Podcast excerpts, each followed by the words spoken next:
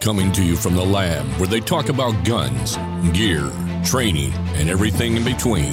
Here are your hosts, Mike and Big Keith. And this is the Gun Experiment.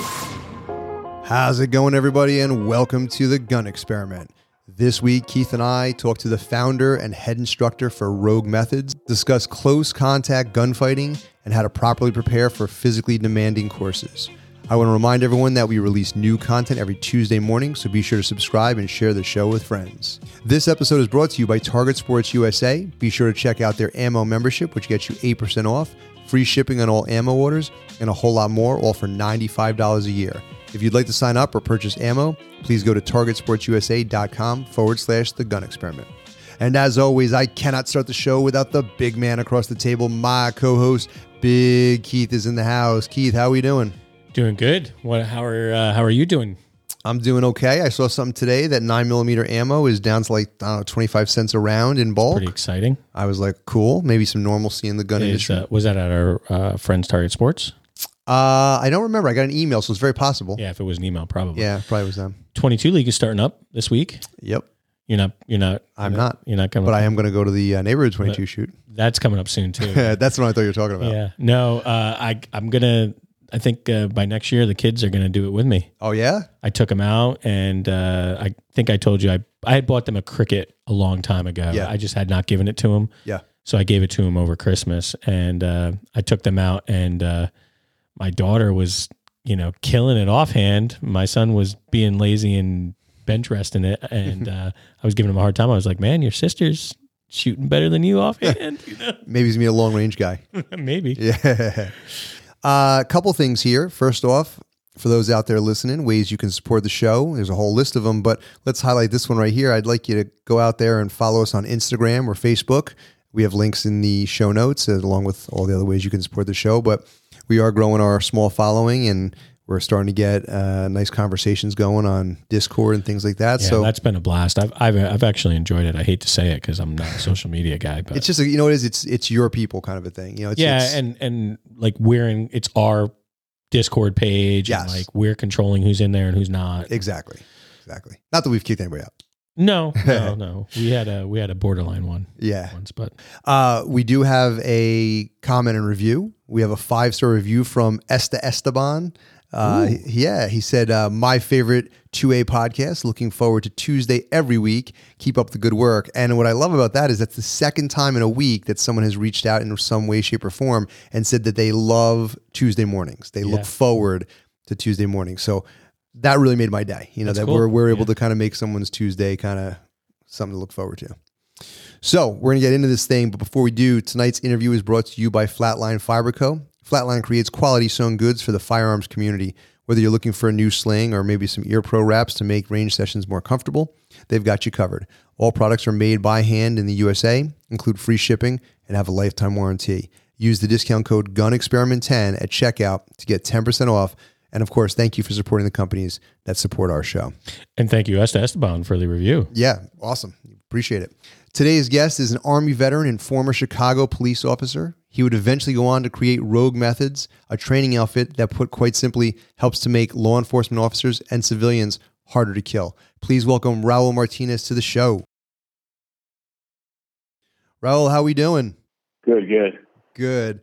So, uh, first off, I want to uh, thank you for your service. I know you served in the Army and uh, also were a law enforcement officer. So, thank you for your uh, service to your country and your community. I think that's awesome. Thank you. It's probably the coolest thing I could have done uh, in return of the the awesome amenities that the country's provided me and my family. So, just doing my part. When you when you decided to enter law enforcement, you know how how did you get into undercover cover narcotics? I you know I imagine you know there were some good and bad stories of your time undercover, but what what made you get there? So, growing up, I was kind of uh, not one of the best kids. So, I was already familiar with that kind of world, the the underground world. You had some street cred. I did. I had a little bit, you know, uh, a few bruises, knew the right people at the right places most of the time. Um, but just being loyal and honest with people helps in certain businesses. So Sure. uh, I was familiar with, with the way that enterprise work. And so once I was in in the on the Chicago Police Department, you have to go through a bunch of little things, right? Like getting over probation and then seeing where you're going to be assigned, and then finally starting to look to what unit you're going to go to. So I, I was talking to one of the old timers, and he's like, "Yeah, I know somebody over here," and it piqued my interest. I was like, "You know what? Let them know about uh, my background and what I've done." And man, that that's that was the quickest way is, is to put your name in front of people. And not long after, I think I was right off probation, went straight to the narcotics unit. And to me, narcotics made more sense because I got to go grow a beard, street clothes, Yeah. Yeah. easy mannerisms. I didn't have to go get a pickle suit and put on all this heavy gear that all the guys that usually come out of the military like to do. I was like, dude, I wore all this shit already. I don't want to wear it anymore. So I stopped uh, that whole mentality of big SWAT gear and helmets, and I went the street route. And that was in um, Jordans and shorts and flip flops and a pistol in my in my pocket. So Wow. uh, narcotics was a lot of fun. It was it was a different animal for sure. Can can you share a story or two that's most memorable from your time being undercover? Obviously, I'm sure you have to leave some names out, but just something to kind of get us a little excited. Yeah, for sure. There was man, there was a ton of them. Uh, everything from from getting punched by other officers who didn't know you were a cop because they just show Oh, up shit. and you're wearing regular clothes to and it was in the back of the head. They thought I was fighting with one of the other cops, and it was in this little tiny. So, oh man, these houses are shitty. And can we swear on this show? I, Yeah, I'm not course. trying to. No, Swear, no, but no. I, I don't want to lose one or two words here, and I, I'll keep it super mild. but- Yeah, yeah. If it's natural, go for it. yeah, I'm not. Yeah, no, nothing crazy. Just just to say it, I, I hear it. I feel that the same way about about swearing. So, but uh, we're in this small room, and they have so these apart. It's a it's an apartment building with a, a basement that goes. I mean, like all basements, it goes up and or down and under the building.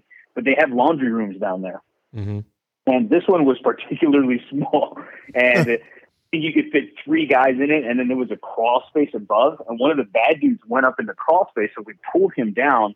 And there was a uniform guy uh, and two non-uniform guys, and then the you know other guy's partner comes running in and he starts hitting us because he thought we were the bad guys um, with him. And we're like, dude, chill, chill. We're on the same team. Um, we're getting punched by this dude. We just move him. We handle that. Um, that's one of the funny ones. Like you end up getting punched by your own people, which is hilarious. It happens. Uh, at least nobody got shot, which is great. Yeah. news, great. Yeah, it's a good day at the Um, office, right? Other times, yeah, other times like chasing people. Uh, I remember this one time. It was, it was fun. We got made, and by made, it's not like the movies were like, oh no, everyone's you know they figured who you guys all, all are. Uh, sometimes guys just get spooked, even though they don't know you're the police. okay.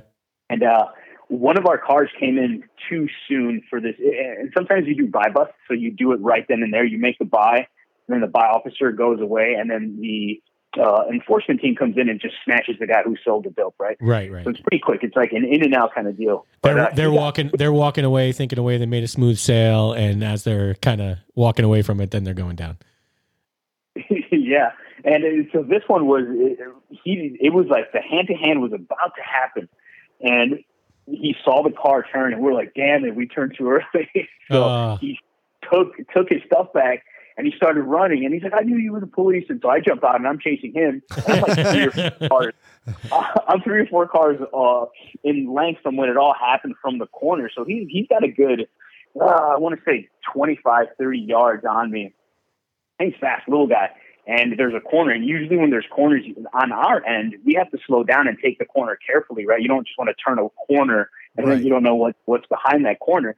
But then what happens is, so if we're looking at a quarter of a block, right? So it's a short, it's maybe, like I said, it's 30, 40 yards. I, I go, I hit that corner. He hits the corner before me. So I have to slow down. I take the corner wide. By the time I look down, he's, he's turning again 30 yards down to a little alleyway.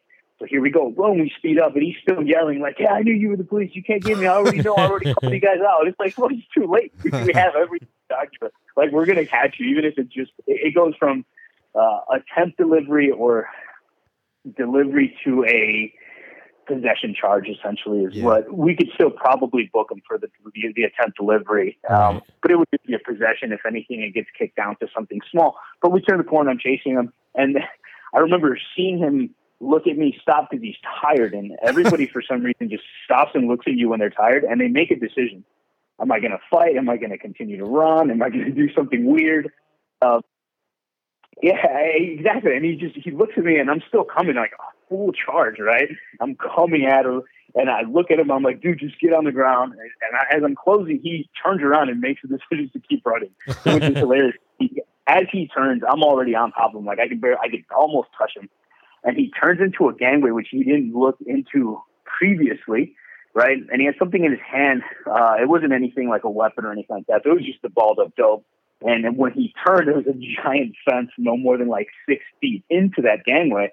So he runs into the fence, chucks the dope over, and then I just tackle him from behind, right? Little mini suplex to the ground. He's laughing. He thinks, and I, I, was laughing too because this is awesome for me, right? Like, right this yeah. is what we do.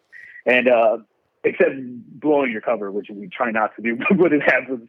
So he takes his. Everybody else on the block around you saw you running after this Yeah. guy.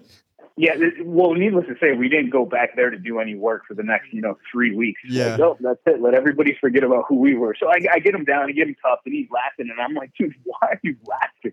And he's like, I don't know, because you got nothing on me. I was like, I saw you throw it. Like I'm the witness that's big. I saw you throw. He's like, I didn't throw it. I was like, you want to bet you threw that? And I go over there, I get it. It's the exact. Then the other officer comes and he identifies that that's what he was going to buy. So then we tie it all together. yeah. Um, but those, those are those little funny things where the criminals are kind of cool. I'm not I'm not going to glorify the criminal side, but or, or, or humanize them too much because they are kind of bad dudes and they do harm to the community. But they they they are fun to engage with when they know the drill. When they know, oh, you got me good. There's a reason why you kind of want to root for the bad guy in the movies, right? Like there's there's a reason why. There's some charm there for sure. Absolutely, and you know, look, this is how they chose to do to make their living. Unlike other folks, they chose this path, and look, it's one of those things where I'm not mad at you. This is the game. You run, I try to catch you. If you get away, awesome. If you don't, well, this is what happens when you don't Yeah. when you don't get, get away. So, and they know that, and they respect that. Uh, crime with some types of people is different than others. So, like, let, let's say if they're enforcers, they'll fight, they'll try to shoot, they'll try to grab your gun, they'll try to do a little bit more risque business than that. The other guys, they're more like they're more business and they want to just get paid. They're not there to fight. They don't want. They definitely don't want to get shot or beat up. So uh, they run until they're tired. They give up. They get put in cuffs, and then they call it a day. The other guys that stand there, look you toe to toe to go toe to toe. That's like, all right, this sucks, but we got to do it. I'd assume the, the guys that are higher up on the food chain are the guys that are, uh, you know, probably have more to lose, and and those are the guys that probably want to fight a little bit more. Yeah, so twofold. Either they're they're they're higher up, or they just they're just there for the business. They don't need street cred. They don't need to be like, oh, I fought off these ten dudes, and Right. you know people hear about it. And then there are the dudes that are trying to make a name for themselves. So they'll they'll they won't be mad about getting caught. They'll just be like, all right, this is what we're gonna do. I fought off three dudes or four, and uh, it, it, it's depending on what they want to do with their careers, right? Some guys just want to make money, go get processed, come out, and then go right back to, to, to making money. And other dudes want to get credit because maybe they have uh, a few strikes. And now this last one, and this is another thing that sometimes we don't know when we're when we're making a stop or when we were making stops on people is this could be the dude's third strike, so he's going to do everything in his power to get away, Sure. or it's strike, and he's not going to give a shit about going in and coming right back out.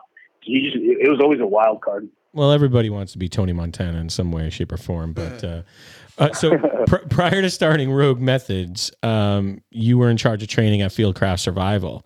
Um, can you tell us a little bit about that experience and you know how how much of that has kind of shaped you know Rogue Methods and where you are today? So that was probably one of the coolest experiences in the in the private sector. I was already teaching. I had already built programs. I had already hired and kind of looked through what it takes to to bring in and cultivate good instructors. Uh, while I was still teaching for the police department and then uh, for the military as well. But on the private side, that was that was a time where it was like, well, let's put all this theory, things that worked with government money, and let's see if it works in the private market.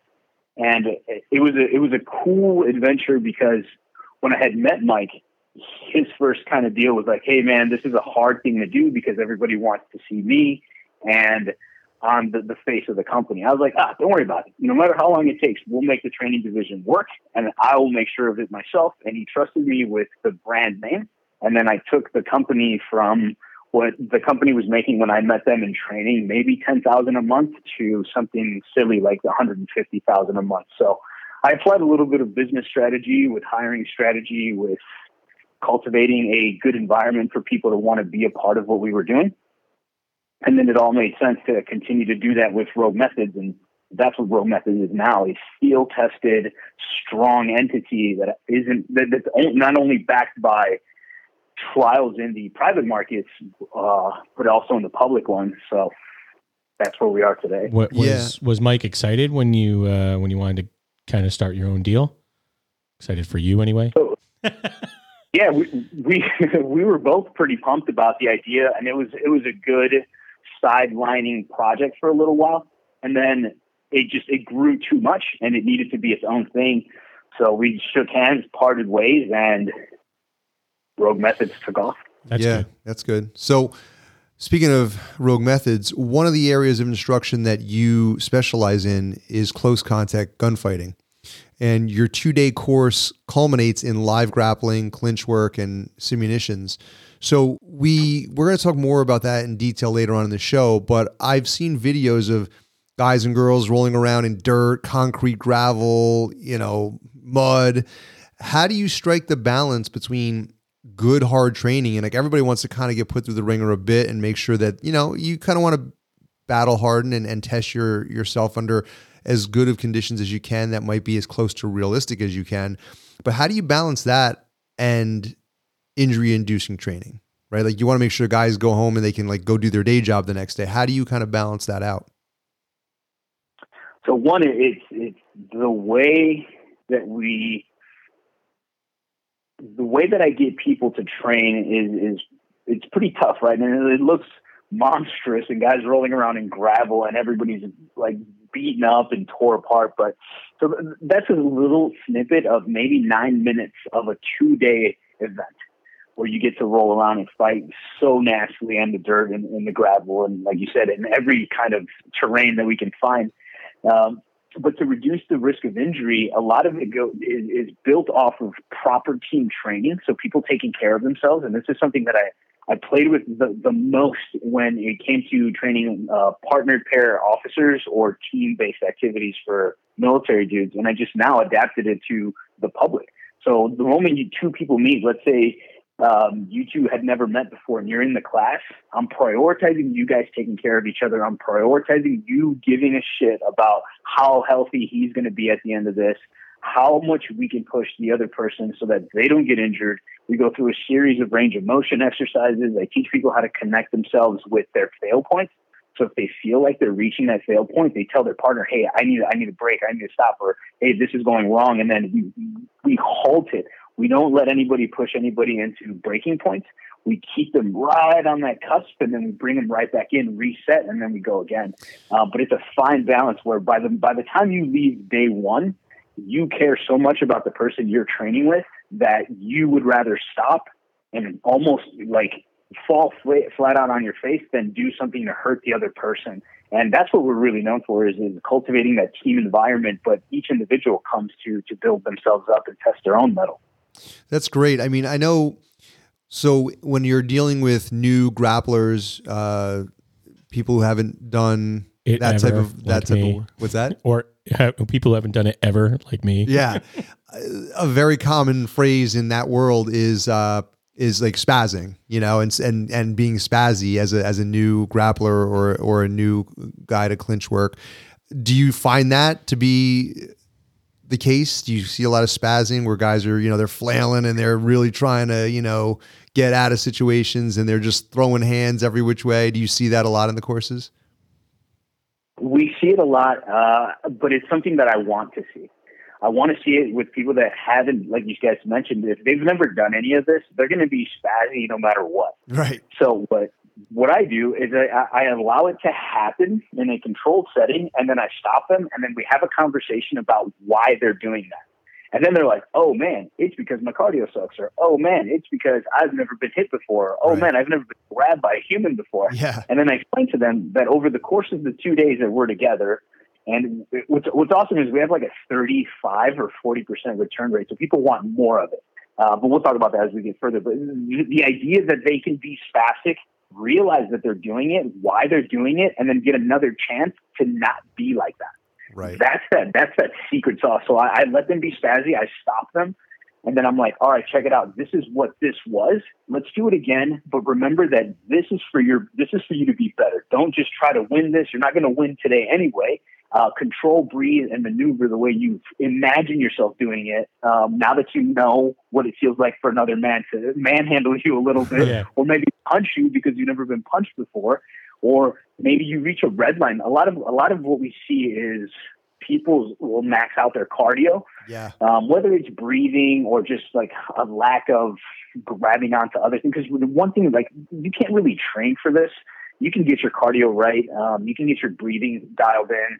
But once you go hands on with another person, it's kind of it's a guessing game to where they're going to take your energy levels or shift your balance. So it's so much mental and physical fatigue, and that's really what, what people um, have the biggest not hard time because it's not a hard time; it's manageable. We've had everything from soccer moms to overweight dudes that are like, "Man, this is a wake up call. I'm going to go be in shape."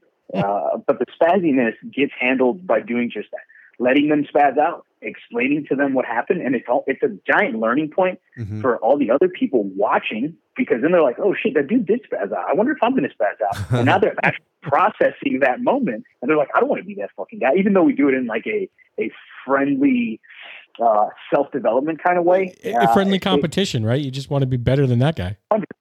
Yeah. We want, you want to survive. Like, In oh, this let me not case. do that. Yeah. Yeah. Yeah. So as you're going down this path in life, you know, into military, law enforcement, survival, and then firearms training, you know, where did that come from? Uh, were those, you know, all areas of your upbringing? I know you kind of talked a little bit about having, you know, you weren't the best of kids, but like, did that play a role? Did did you know what what was that like? What what were you like when it when you were a kid when you weren't the best? And is that kind of what ended you ended up steering you into this path? I think the the ability to communicate well with people has been there since I was a kid. Whether it was doing bad things and communicating or good things and communicating, Yeah. it all Got you out of some, got you out of some trouble sometimes. Absolutely. And I was like, this is valuable. Learning how to communicate to people um, a desired message is it's a very, very key element to surviving uh, the streets and anywhere else you might be. So, uh, yeah, everything from being a kid to chucking guns into the lake as a 13 year old kid because I made it to the lake before the cop could catch me, and there goes that piece. You'll never get it out of the out of the lake or out of the river. Um, to seeing guns fall and other guys pick them up, like, dude, that's not good all right, let's get over here, let's do this, and, and wrestling over things, and you know, jujitsu forever. I think I started jujitsu in 20, 2001. Oh wow. So Mike, Mike Yeah, just got that was one. excited. uh, a long time ago. Uh, Pete the Greek was one of my first long-term instructors, and then uh, kind of just on and off for a few years, and then back to it, and then on and off and back to it. But I've always used that background to control um, the positions, right? And and what's beautiful about what's happening now is everything feeds off of the principle. So it's not like this giant new formula for training with guns.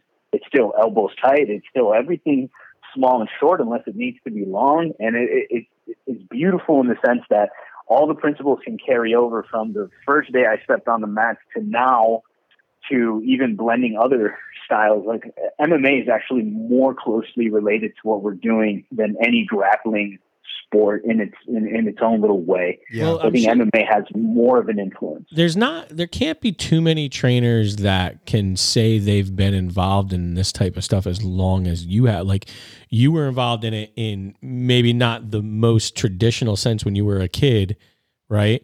And then you end up going into military and then you end up going into law enforcement. You know what I'm saying? So you've kind of had all the aspects from Yeah. good and bad. yeah. It's true. Yeah.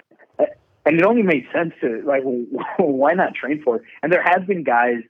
Uh, that I feel like they're more singular paths. They're more like the good guys. They wanted to be cops. Correct, They correct. cops. Like Mike Uh, Glover, like we'll say, like I don't know that he was a bad kid. I don't know. I, I mean, Right. I, don't, know his background. You probably know his background, but I mean, he was probably a good Well, kid. or even people who who are also in this like weapons and grappling and force on force. Um, gameplay that that's out there because there's only about four big names and they all have their own little backgrounds. But from what I've gathered, uh, they they all wanted to be cops. They grew up straight and narrow. They Yeah. might have done some cool stuff once they were in. But man, I grew up on the wrong side of everything. I never wanted to be a cop. I joined the military because it was that or continue to be a shitbag. Yeah, And um, good choice. once I became, and the way I became a cop was I was actually working contracts in Australia, and I was dating a cop in Chicago, and she had all my paperwork, and she took all my paperwork, submitted an application, and then I got hired. Get out of town. So I, I never even applied for it myself. Like it was never a personal desire, but that's I think why I be I, I was a good cop. I wasn't there to prove anything. I didn't want to make a name for myself. I just wanted to be on the street doing cool shit, changing clothes and jumping in different cars every day and trying to catch dudes that were who thought they were smarter than me. So to me, it was a cat and mouse game. It was never holier than thou. It was never I'm a good guy, you're a bad guy. It was like, well, this is my role now, and this is your role. Let's see who's better at it. She, sounds like she was just trying to get you back to Chicago. yeah. That's exactly what it was. Did it, wor- it, it worked, right? It did, yeah. It did. So you mentioned a couple of times about uh, just the firearms end of things, and I know from my research that at least you were, I think you still are, a proponent of hard target focus over the traditional front sight focus. Can you elaborate on the rationale behind this philosophy? And, and I have some thoughts of my own, but I kind of want to hear what you have to say, and then and I'll kind of add my two cents a bit.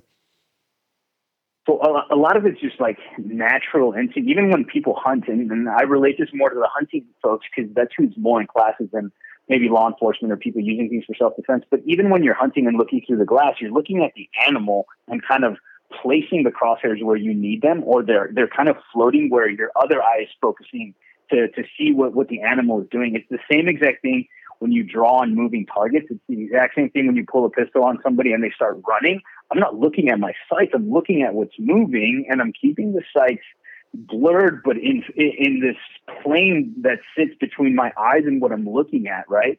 So uh, I've always been a fan. I, I've taught the other way, and I trained the other way. This was the way that that made the most sense when it came to having to make decisions quickly. I can't make decisions if the target's blurred and only my front sight is fucking sharply in focus. I needed to see what's in front of me, and what's in front of me is what's going to dictate the next decision or the decision after that. So to me, hard target focus, I'm constantly looking at the threat itself or whatever the object might be.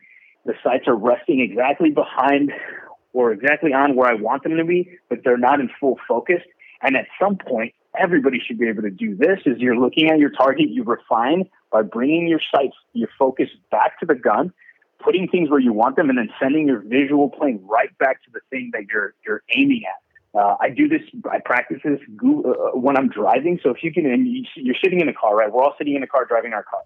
You're looking at the road. There's a giant sheet of fucking glass in front of your face, and nobody thinks to do little things like this training exercise. So that while you're driving, imagine this because you can imagine it. I'm sure you're looking at the road, and then you bring your focus back to the glass, and then the the the, the road disappears. Right? Can you see that? Yeah, of course. Yeah, and then you shift it right back to the road. That's how I practice hmm. my sight and target training because I can shift focus quickly. But now that you understand how to shift it quickly and pick up the information that you need, that's where I start to explain that, that or use that methodology for people because it just relates to something they do every day, and now they just have to put it and it is not natural for everybody. It, I, personally, it is not. It's a lot like shooting shotgun for me. Like exactly the way you just described the sights, and the way, exactly the way I try to bust clay pigeons is that that same way. And I just I just do that naturally. I feel. What I find interesting, so I years ago I had the chance to train with um, NYPD's uh, um, range at their range, and back then it was the uh, front sight focus, and they they preached that they preached that they preached that a lot, and it did make me better. You know, like the, focusing on that, like that that one thing, it kind of made a lot of problems disappear, other problems disappear, and what I've noticed over the years is that in terms of like if you're just straight out square range, you know, non-moving target, no threat, that is a very very solid technique. But then we go like let's talk about law enforcement. There's a lot of these instances where they, you know, they get in a shooting and then it turns out that the guy didn't have a gun, he had a cell phone in his hand, right? Well, it's kind of hard to articulate that you saw a gun or didn't see a gun when you're focused on a piece of plastic on the front of your gun instead of the actual target. Is what I've always kind of felt. And uh, recently, Raul, uh, both Keith and I have really jumped in with both feet with uh, the proliferate, pro- excuse me, proliferation of red dots. We've both gone to red dots, and I really, really like it because it really gets rid of that whole front sight focus. Right, you now you are trained to actually focus on the target, and the red dot is just superimposed in the background. So it's amazing how like for years it was like focus on the front sight, but with red dots coming so hot on the scene, now it's exactly the opposite. So it's just interesting. I feel like you you definitely had you were onto something even back when I saw you talking about that. Yeah, and, and look, I, I've I've pointed guns at people more than I've had to shoot people. And I picked that up then, and I just related to my experience. I was like, "Oh, I can't speak to everybody else, but this is what I saw." And I needed to see things behind the gun. I needed to, and what's look, just what's funny now about red dots is the red dot ideology is exactly what we what I've been talking about with this um, target focused shooting, uh, and even the, the the the highest level shooters um, for USPSA do something similar where they're kind of balancing what they're seeing, but it's because the targets are close enough that you can almost Correct. focus on Yeah. two things at once. Well, you Right. trained with Tim Um, Herron, they- right? I have trained with Tim and, and AJ Zito, both great uh, uh, practical shooters, and they, they talk about this. And Hunter Constantine, he's a grandmaster on, on our team, and uh, these these dudes talk about how they can float and shift their visual planes because because the, the target and their sights they're not far away from each other. Obviously, it doesn't matter if you're shooting uh, an optic, and I think people should start now that they're so prevalent. People should start on an optic and then train iron sights. So do it in reverse because you already are getting the luxury of being able to see a target and see through your gun versus trying to focus on these tiny little squares and then focus on something far away. Uh, I think that should be the, the way even law enforcement trains now. Um, the the only thing I will say that for shooting distance with pistols, just irons, you do need a better focus on the gun itself, the sights, right? Than you do the than the target. So the you, the focus of the target outside of 25 yards is going to be difficult for both your eyes and the sights, right? Correct. So Yeah. Yep. you you will set your sights first, and then look as far as you can to the target, identify what you need to do, and then come back to the sights to take the shot. Eh, yeah. So it's a blend at a distance of what you were talking about, what you saw at the at the, at the PD ranges, where they're still doing front sight focus on the flat ranges. But it, it's super important to be able to do both. And once you do both, you kind of unlock these cool little things in your in your in your mind and in your eyes. And you're kind of like, whatever. What I need now is this, and then you give it to yourself. You're not guessing. Oh, do I need front sight this or do I need that? Um, once you train enough of both, you know exactly what to do when the time comes. at the end of the day, I think also the other thing we have to keep in mind here that we're talking about is you can't just go to the range, set up a target at seven yards, open the door, and click off rounds the same way every single time and not do different distances, not do different drills, because that's the only way you're going to train yourself to do what we're what we're talking about here. Yeah, and and also you were talking about the red dot versus the irons, and starting with red dot. First of it really lowers the learning curve so much. But what I I was just shooting irons the other day, and what I was finding is going from a red dot to an iron is I a couple times I'm missing the target and I'm, I was shooting steel. So I was like not hearing the clang of the steel. And I realized that my front sight was on the target, but my rear sight was a little bit too low or, or the front sight was a little too high, because depending you're focused on just one. because I'm just focusing on the front sight. And why is that? Because I'm used to the red dot Yeah, now. yeah. And with the red dot, it's just where it is is where it is. So it really is quite a bit easier to just have one thing to Ye- focus on. and not to get off of the interview here, but I'm just thinking about it because, uh, well, you were you were shooting iron sight, so there's nothing you can really do. But your Holosun does a good job at giving you that different, um, uh, different Reticle. reticle. Yeah. So you have the big circle and little circle, and that that kind of makes up for what you're talking about a little bit. But again, It makes no, it makes it makes sense when when you talk about dots that way. And uh, if you do have the ring, use the ring. The ring is going to give you more advantages, I think, than than just the dot. Uh, but play with all of them, like you, you said. Also, is like if if you just practice all the little things, no matter what's in front of you, you have a, a potential solution for it or a file for it, uh, instead of guessing what's going to happen next. yeah, that that's that's one thing that I will say. Mike and I both have have probably advanced the most in since we started this podcast is when we go to the range, we we both of us have like an a, plan of what we're going to shoot that day or what we're going to try to do, and it's not just the way it used to be, which is what I described earlier. yeah. you know, like just oh, I'm going to go shoot today and just shoot at seven yards. You know, um, so I'm sure you have now at this point seen, you know, in uh, seen it all in terms of gear and equipment, right? So what should we stay away from while we build up our gear? Like I'm looking for particular like any snake oil gear that we should avoid or, or things like that. So it, to me, gear is one of those things where somebody creates a problem and then they try to sell you a solution that they made for a problem that never existed until they made the solution for it. Right. Um, so to me, a good belt, a good holster, a good blade, and a good stop gun goes a long way. All my the guns that I prefer to train with are still, I mean, it's Dawson Precision blacked out rears, fiber optic red front. I'm not a big uh, red dot guy, so I don't. Ha- I have them on some guns just to, to know them, but I don't carry that. Uh, a strong belt, man, and and a good holster. Honestly, is, is as far as I go into the gear realm, which again plays into my undercover world where it was all about the most minimal gear possible and accomplishing the most that I could. Has there been any gear that you've seen through, you know, your experience with training everybody that you were just like, God damn, that is the that's the worst gear I've seen. Like, please don't ever bring that back to my class. I've seen some weird holsters. I, I was just gonna say, yeah, holsters have got to be it, right? Yeah, holsters are the weirdest one. Uh, there was man. a holster out there for a while. It was like, it was. It's hard to explain, but it was like a peg that went in the barrel, and then it had like the the one side the the trigger was covered, but the other side wasn't, and then it just had a clip that you put in. It was like very like super minimalist. Which side, the outside or the inside? I don't even know, but either way, there was like a like a part of your trigger was just not covered, and I was like, oh my god, like I can't believe this is a thing. Like who made this and who's buying it? Like it was just Yeah. terrible. Yeah. So I agree, holsters are they can be terrible. Holsters are the one. I mean, even mag carriers are kind of weird. I, I'm still very much I throw a mag in a pocket.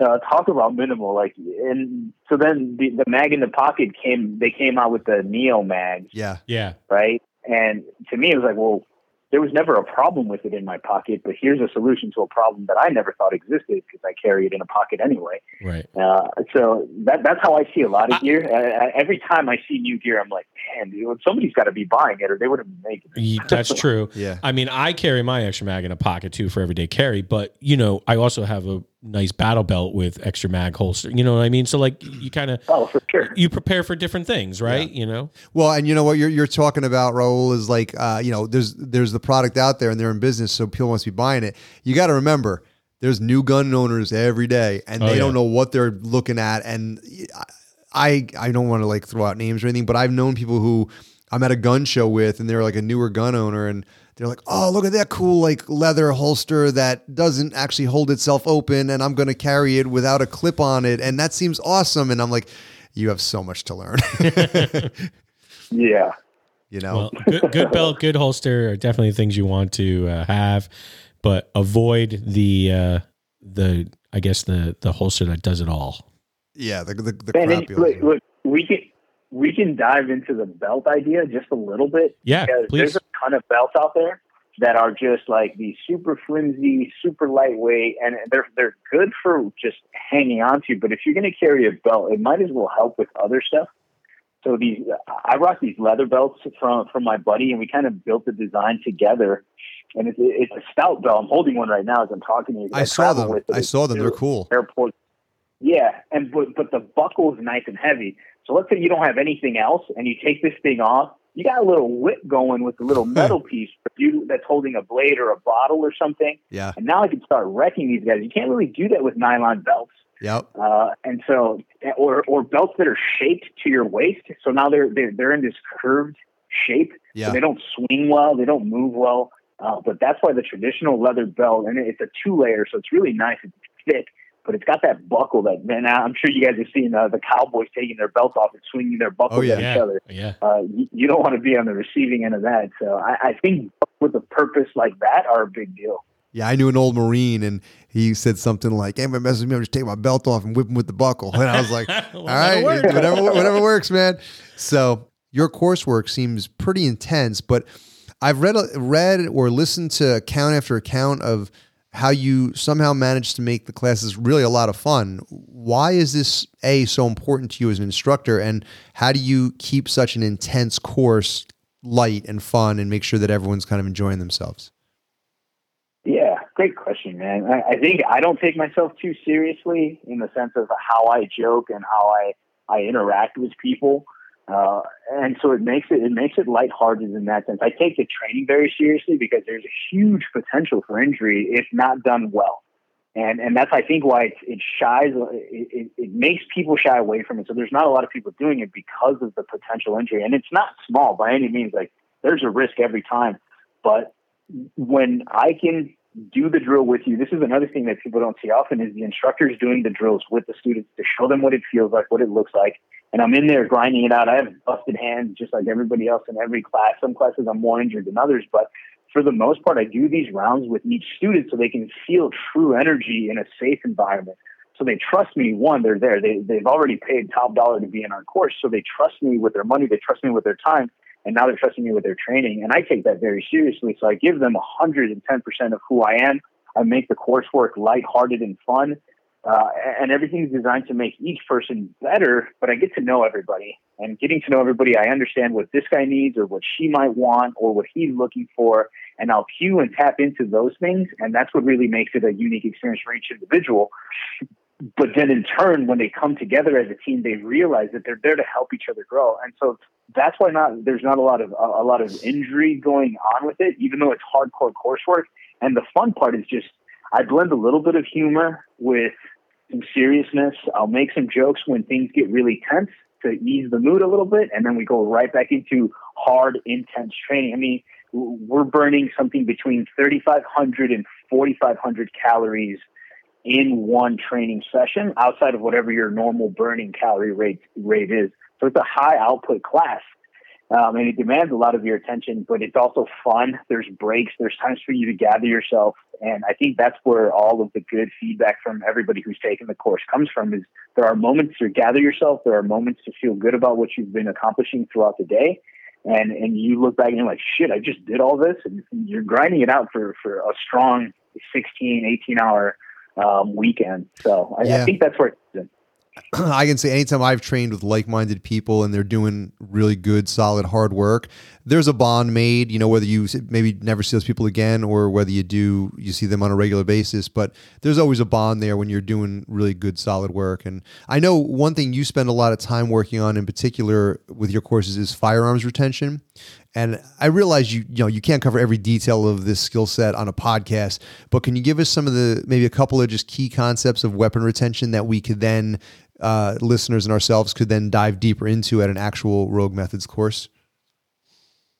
Yeah, so we go through this progression kind of uh, in a way where we want the person to to be an adequate holster. You as the human are the holster for the gun, not just the piece of equipment that it comes in or that you decided to buy and put on your waist.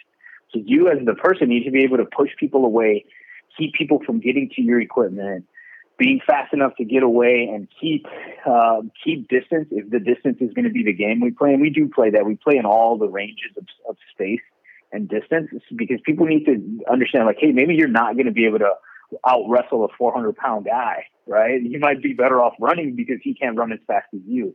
So we, that's why we play with all the ranges. But weapons retention is, is it's a layered event in our course, and it's everything from making you a more capable person so nobody can get to your stuff and then it's teaching you how to keep it retained if something does get on top of your gun. So there's ways to keep the gun going into 50-50.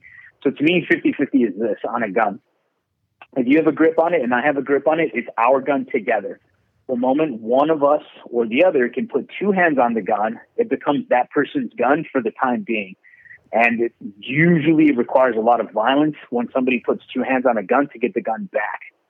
So we teach you how to do the violence, how to accept some of that violence, how to return it if you are the one receiving it, and then how to play inside that whole whirlwind of activities from going from you owning the gun to 50 50 to 100 to violence to back out of that violence and then living back into the normal world. So we go through these highs and lows of energies, uh, spikes in adrenaline, and that's also part of the programming that's in there. I want you to get as high up and crazy energized as possible and then come crashing down and then up and down, up and down and give you that emotional intelligence that's going to happen when you need to make a decision or stop yourself from making a decision that could be too far. I don't know if that makes sense. But yeah, kind of the more familiar you can get with that those emotions, the yeah. the the more like the the more prepared you'll be if you ever find yourself in that. Situation. Yeah, that was an awesome answer, and I and I really like that you used the words uh, of like you know kind of entering into violence, right? Because we're not talking. This isn't this isn't sports uh, grappling. This isn't like collegiate wrestling. This isn't just square range kind of work. Like you're what you're really talking about here is. Uh, entering into a world of violence and what would happen if you had to go down that road with someone in a violent encounter. So I really, I really, I appreciate that answer. I think it was really, really well done for what you could do on a short amount of time. But we, we want to move on to some other stuff. But where can people find you? What's the best places to look? So I, I try to be consistent on on uh, Instagram and post every day on the Rogue Methods page. So it's at rogue dot methods. And that's kind of where I put out little snippets here and like, hey, this is what you're into. This is what you're going to get yourself into. And they're highlight reels. They're fun reels. They look super intense. They're supposed to look super intense. I mean, social media is designed for marketing more than uh, entertainment, especially Instagram, right? YouTube is more the education side. But Instagram is a good place to see kind of what we're doing. You get to know the team, you get to know the product my personal social media is just me doing random stuff and living life and trying to inspire people to live their lives the way they want. So that's Raul.martinez.jr. Either one of those is good. The website is Rogue Dash Methods, simply because I couldn't buy the regular one because nobody, the person who owned it didn't want to sell it. Um, I think it's a rock band somewhere. Uh-huh. they they saw that I that I do gun stuff, and they're of the non-friendly uh-huh. like community. And so they're like, no, we're not selling you anything. And I was like, oh, whatever, keep it. I'll, I'll yeah, keep I'll, it. That's like rogue dash methods it is, and here we are. Uh, all right, so we want to do run and gun with you. It's a 10 question rapid fire, and you give us the first answer that comes to your mind. It is timed, and there are records. So uh, you could be the title holder if you play your cards right. Damn, okay. no pressure. All right, here we go. Number one, what is your favorite gun in your personal collection? Uh, 442. What gun would you buy if money was no object? Bazooka. If you could have a drink with one person living or dead, who would it be? Abraham Lincoln. Favorite caliber? Nine mil. Favorite hobby, not gun related?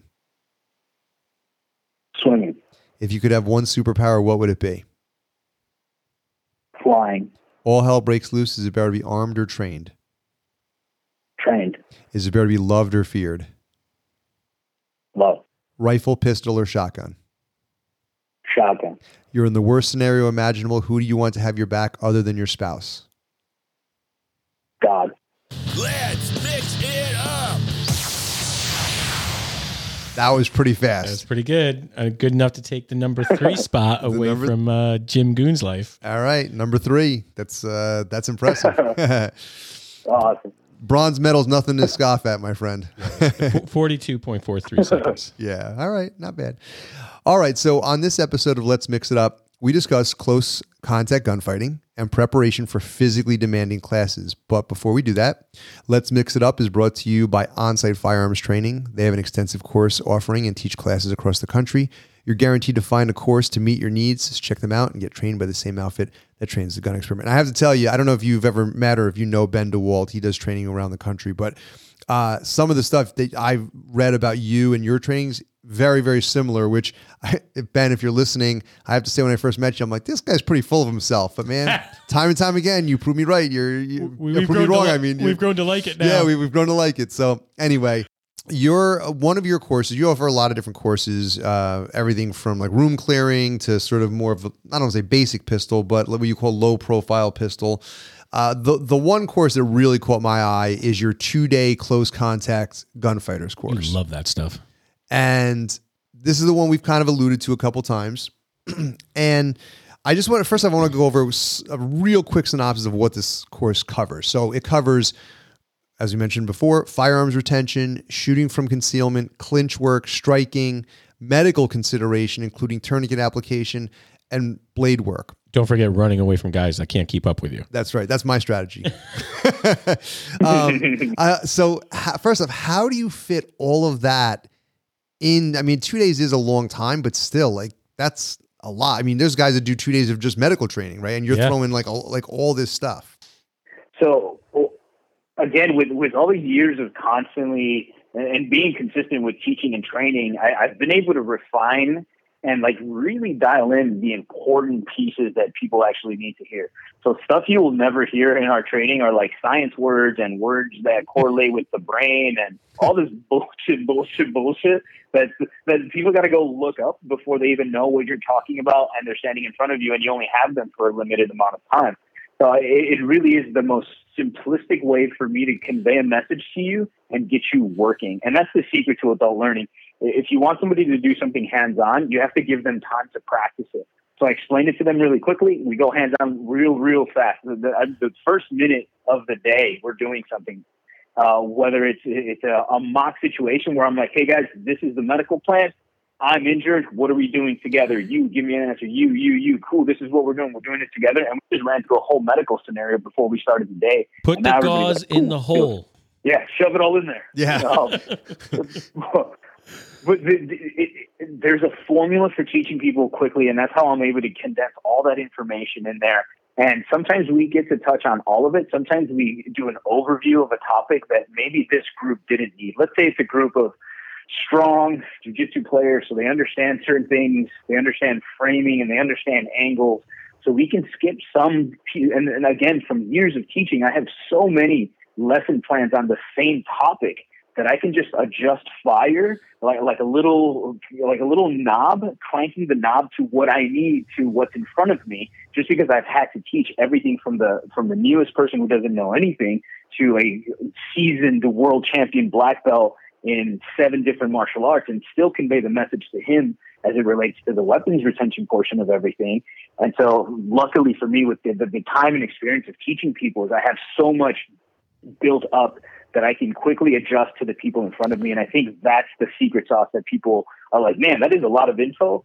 And I'll be like, hey, this is important for you. Maybe this is not important over here for you. And I can give two lessons simultaneously to two different people in the span of like three minutes. I want to talk, kind of see if we can unpack that just a little bit because uh, if you haven't gathered, I'm a much bigger guy than Mike, um, and I, I've done well. I've lost some weight over the last year. Uh, lost a little over 100 pounds, but I, I guess my question is one of the fears that I have when I t- look at courses like this is that I'm going to hold back the rest the rest of the class. Like, how do you prevent that from happening? How do you make sure that I'm getting as much as I can get out of it and given my physical capabilities and not hold back the rest the rest of the class? There's never so we've had and just to give you an example, we've had a person who's never even been punched or grabbed by another grown up and a seasoned black belt, many medals and championships and all sorts of tournaments under his belt, and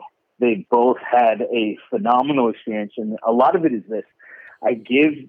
So when we partner pair, this is a very important part of this. Partner pairing by weight just like every single world style martial art competition, you're paired by weight.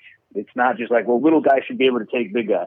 Uh, maybe yes, if we're going to be unfair and he's going to stab him in the groin or something, right? Then, then yes, the disparity is acceptable. But in training, I, I put people together at their weight level, and then I recruit others to help me get that person up to speed. So never will you find yourself in a class of mine where everyone's going to the lowest common denominator to stay there until we can get that person up. What we do is we set a standard.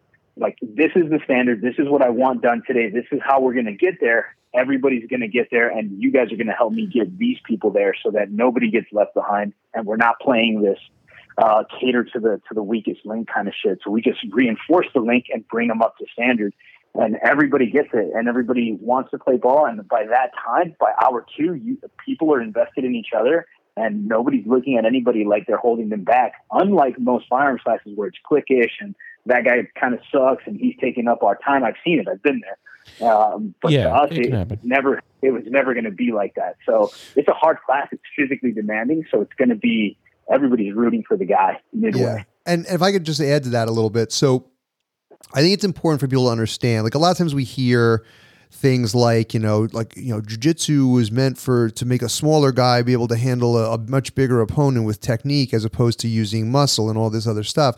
But what people don't realize is there's like these multiple layers of levels right? So uh, the way i always describe it is you have people of different ages right? You have someone in their prime 23 years old and then you have someone who's 70 years old way out of their prime. And then you have Hacksaw Jim Duggan, 70 years old. there you go Then you have physicality, right? Some people are bigger, some people are smaller. Then you have, then you have trained. Some are trained, some are not. So when people talk about like people are trained and that training, what it's doing is it's like balancing out those things. So I use you and I as an example. You don't really train in grappling or anything, but I do. You're much bigger than me. I still might, you still might be able to kick my ass, but it's going to level things out. You, my training l- brings your weight down a little bit and gives me a fighting, like an equalizer. it's an equalizer. Gives me a fighting chance. Just like a first day grappling class, um, super young athletic kid, but he's never grappled against a middle aged guy who's grappled for 10 years. If that kid grapples for 10 years, he's going to be better every day of the week. Right. So I think wh- why but, I'm that, sa- but that first class, they're going to be more equal. they're going to be more equal. Right. And somewhere those things, those power curves Well, change. that, that makes sense, and that makes sense to sort of Raul what you're saying about how you're kind of sizing up the class and, and, and pairing people up with with skill sets and and size wise, and to try to make that equalize as much as it is. And it's nice to hear that that's something that you're looking into, you know. And what I really liked about what you said, and and I believe this to be true for the most part, and the experiences that I've had with training courses in this industry is that everybody is at these classes to better themselves and everybody is at these classes to be more prepared. And you uh, sort of you want to you want to help the guy that's lowest on the totem pole so to speak get better and it sounds like that's something that you're sort of instilling in your class that you know hey guys we're all here together we're all and girls we're gonna we're gonna get each other to the best place we can get at and i'm gonna need your help to get everybody where they need to be Exactly.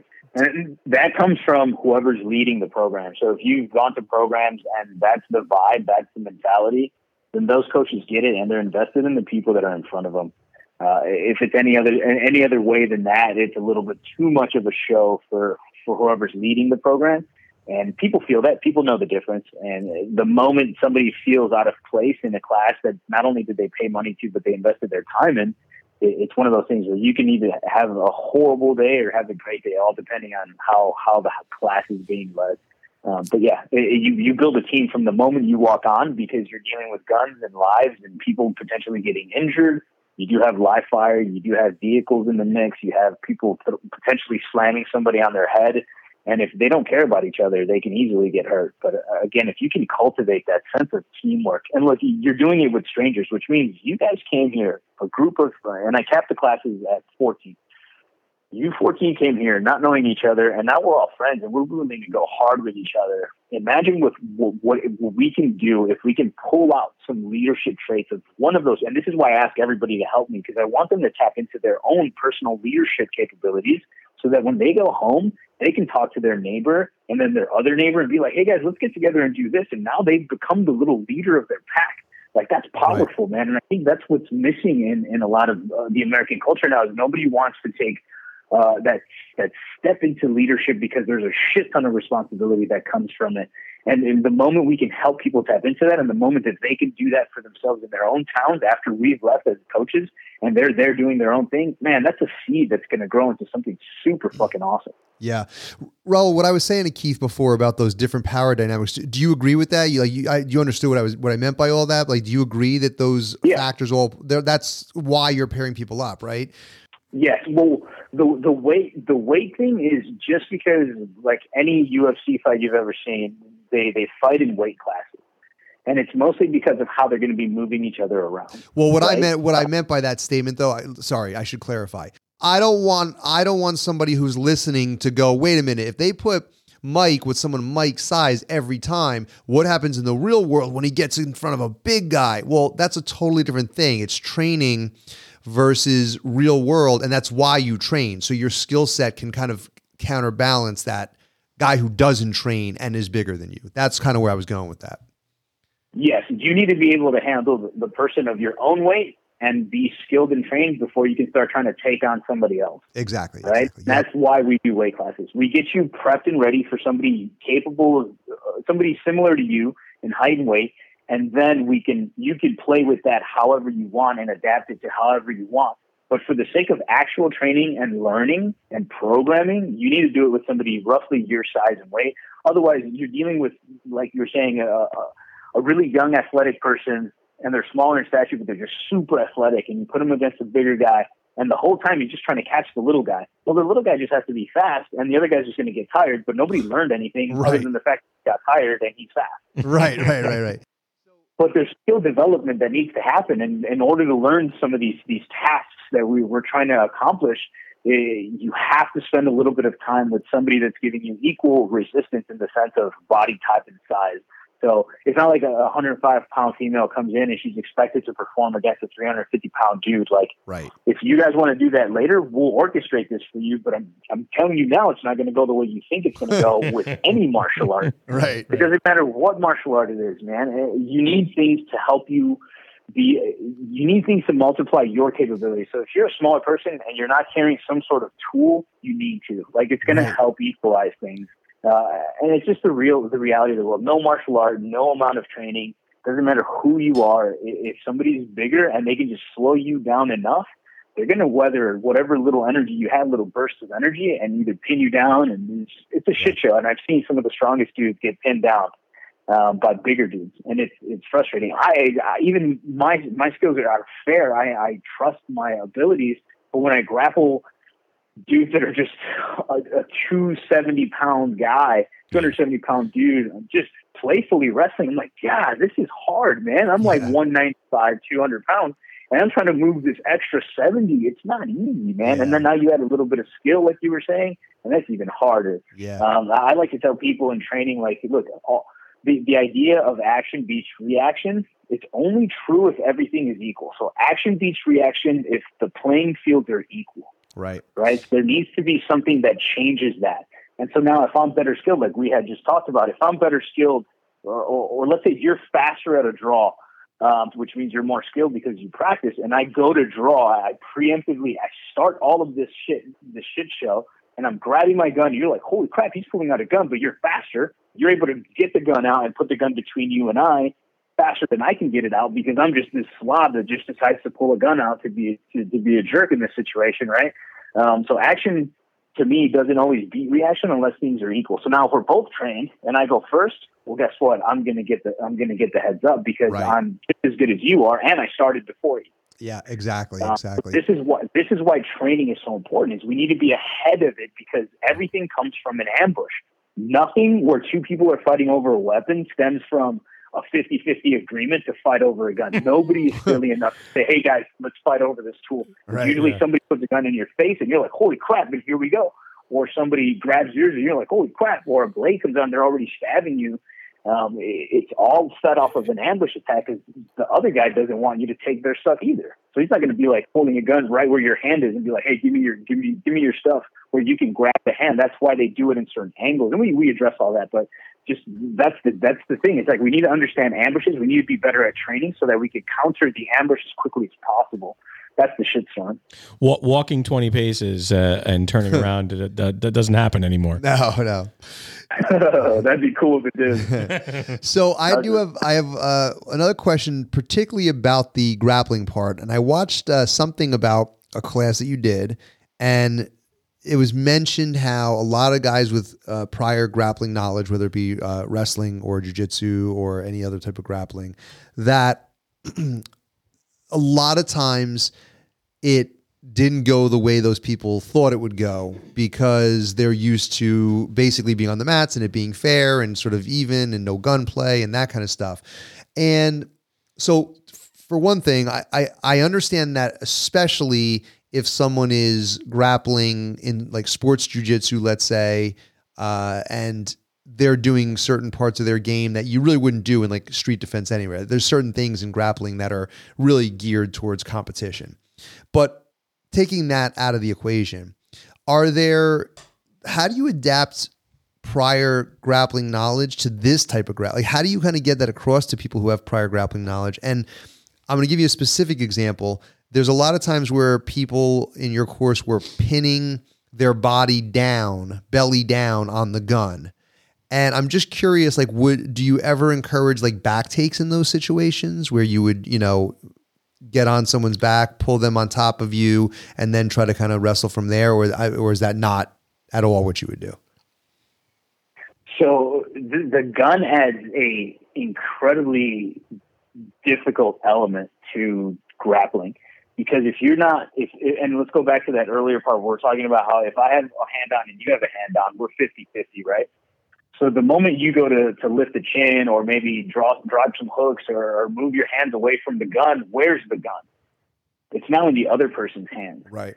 So you can be shot just about anywhere on your body, especially if you drop hooks in and you take them onto your back and you're going for their neck and they draw the they they have the gun and they see your ankle and they blow your ankles out. It's going to be really hard for you to hold a choke with you, both of your ankles just pierced with a with a nine mil. Right, right. So the the idea that we can use, and it looks like it, and a lot of people are like, "Oh, look, he's belly down. I'll just take his back." I'm like, "But you have no idea where the gun is." And the Right. moment you don't know where the gun is, is the moment you start getting pieced away. And it's part of the program. We teach that belly down as as part of a defensive portion of the class, um, as well as a Granby roll, as well as a bunch of other little little gems that, that are unique to what we do with with close contact gunfighter that, that Right. really changes the game. Like it's counterintuitive to go belly down, but for a long time, early jujitsu, the turtle position was a defensive position as well as offensive. Sure. It wasn't just oh, this is just take my back, right? That that, that later on. The only thing I would say though is turtle's a little different than belly down. Like the, you know what I mean? Like technically there's there is a difference between the two.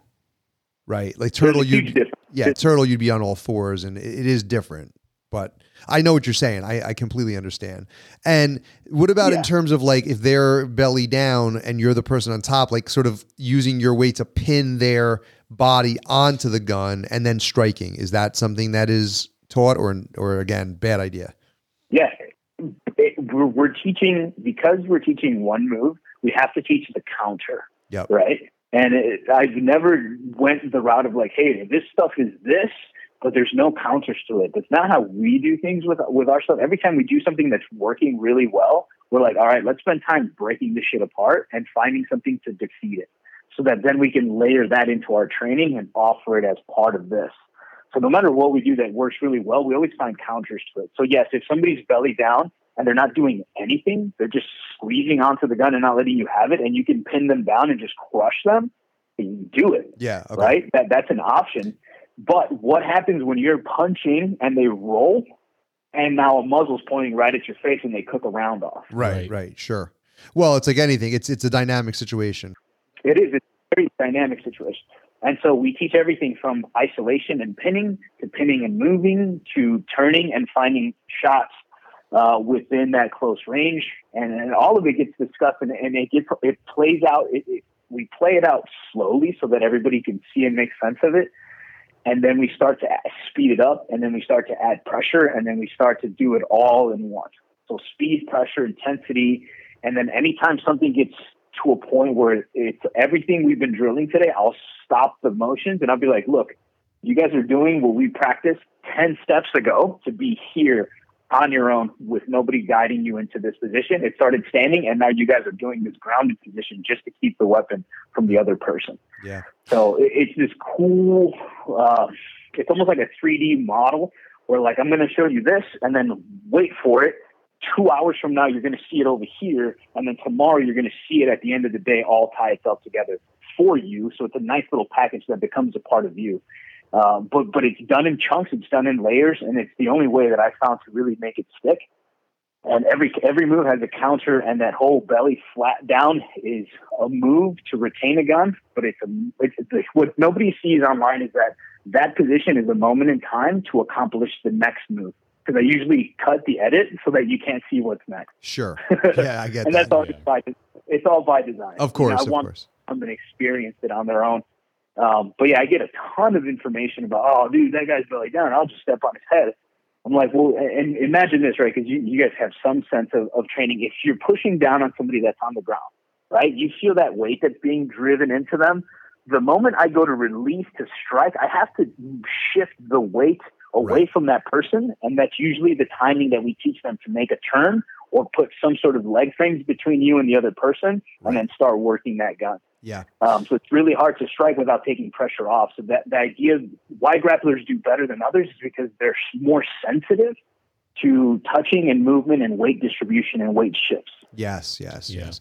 So before we let you go, I have one final piece to this discussion I want to go into, and that is the idea of a course of this nature that's very physical.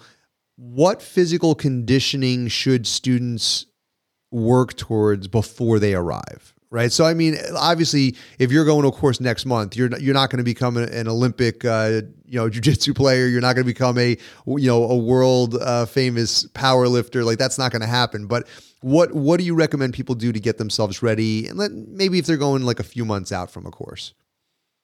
Absolutely. And you know what's cool about this question is I'm building a program that uh, 75% body weight and then 25% small small equipment pieces. But the, what I would tell people when I tell them anyway, just start moving around, jogging and running just to get your cardio and your blood flowing. And the impact of running is the same thing as the impact of shadow boxing that you would do if you're moving around if you're not good at shadow boxing yet.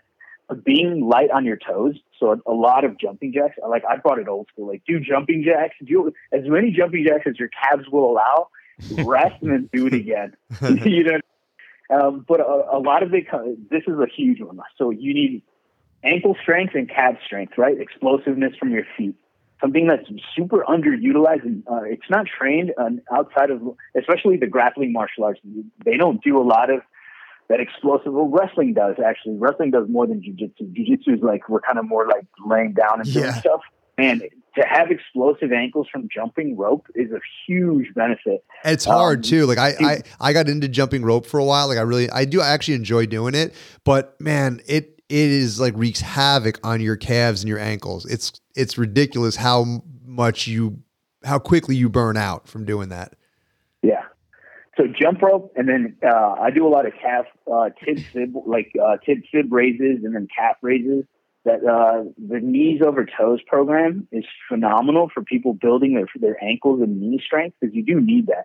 If your if your legs are not strong, you're going to struggle more than if your legs are strong. So body weight squats, uh, good hip hinging, like being able to reach forward and touch your toes. So deadlift if you're if you're a lifter, uh, but squats, man, I, I found this awesome clip. Uh, Rippetoe talking about squats, and squats will just change you as a human being. they'll make you powerful. They'll make you explosive. They'll make you capable of sitting in that third world squat and lifting other people and and being on the ground and immediately finding footing beneath you. Uh, so, so to me, what I encourage people to do is cardio, a little bit of cardio. Start off, get your body moving. Shadow boxing, if you can kind of figure it out, it, you do require a good coach for for shadow boxing to make it make sense for you. Right? You're not going to shadow box a 33 hit combo. um, it's not going to give you what you're looking for. But shadow boxing is more about being light on your feet and being able to shift directions, move left, move right, move forward, move back. Uh, strength, lunges are a masterpiece um, that you can do with zero resistance as far as weights or anything else. Lunges feed into uh, how to shoot for takedowns. So just building your legs, uh, legs are a big one.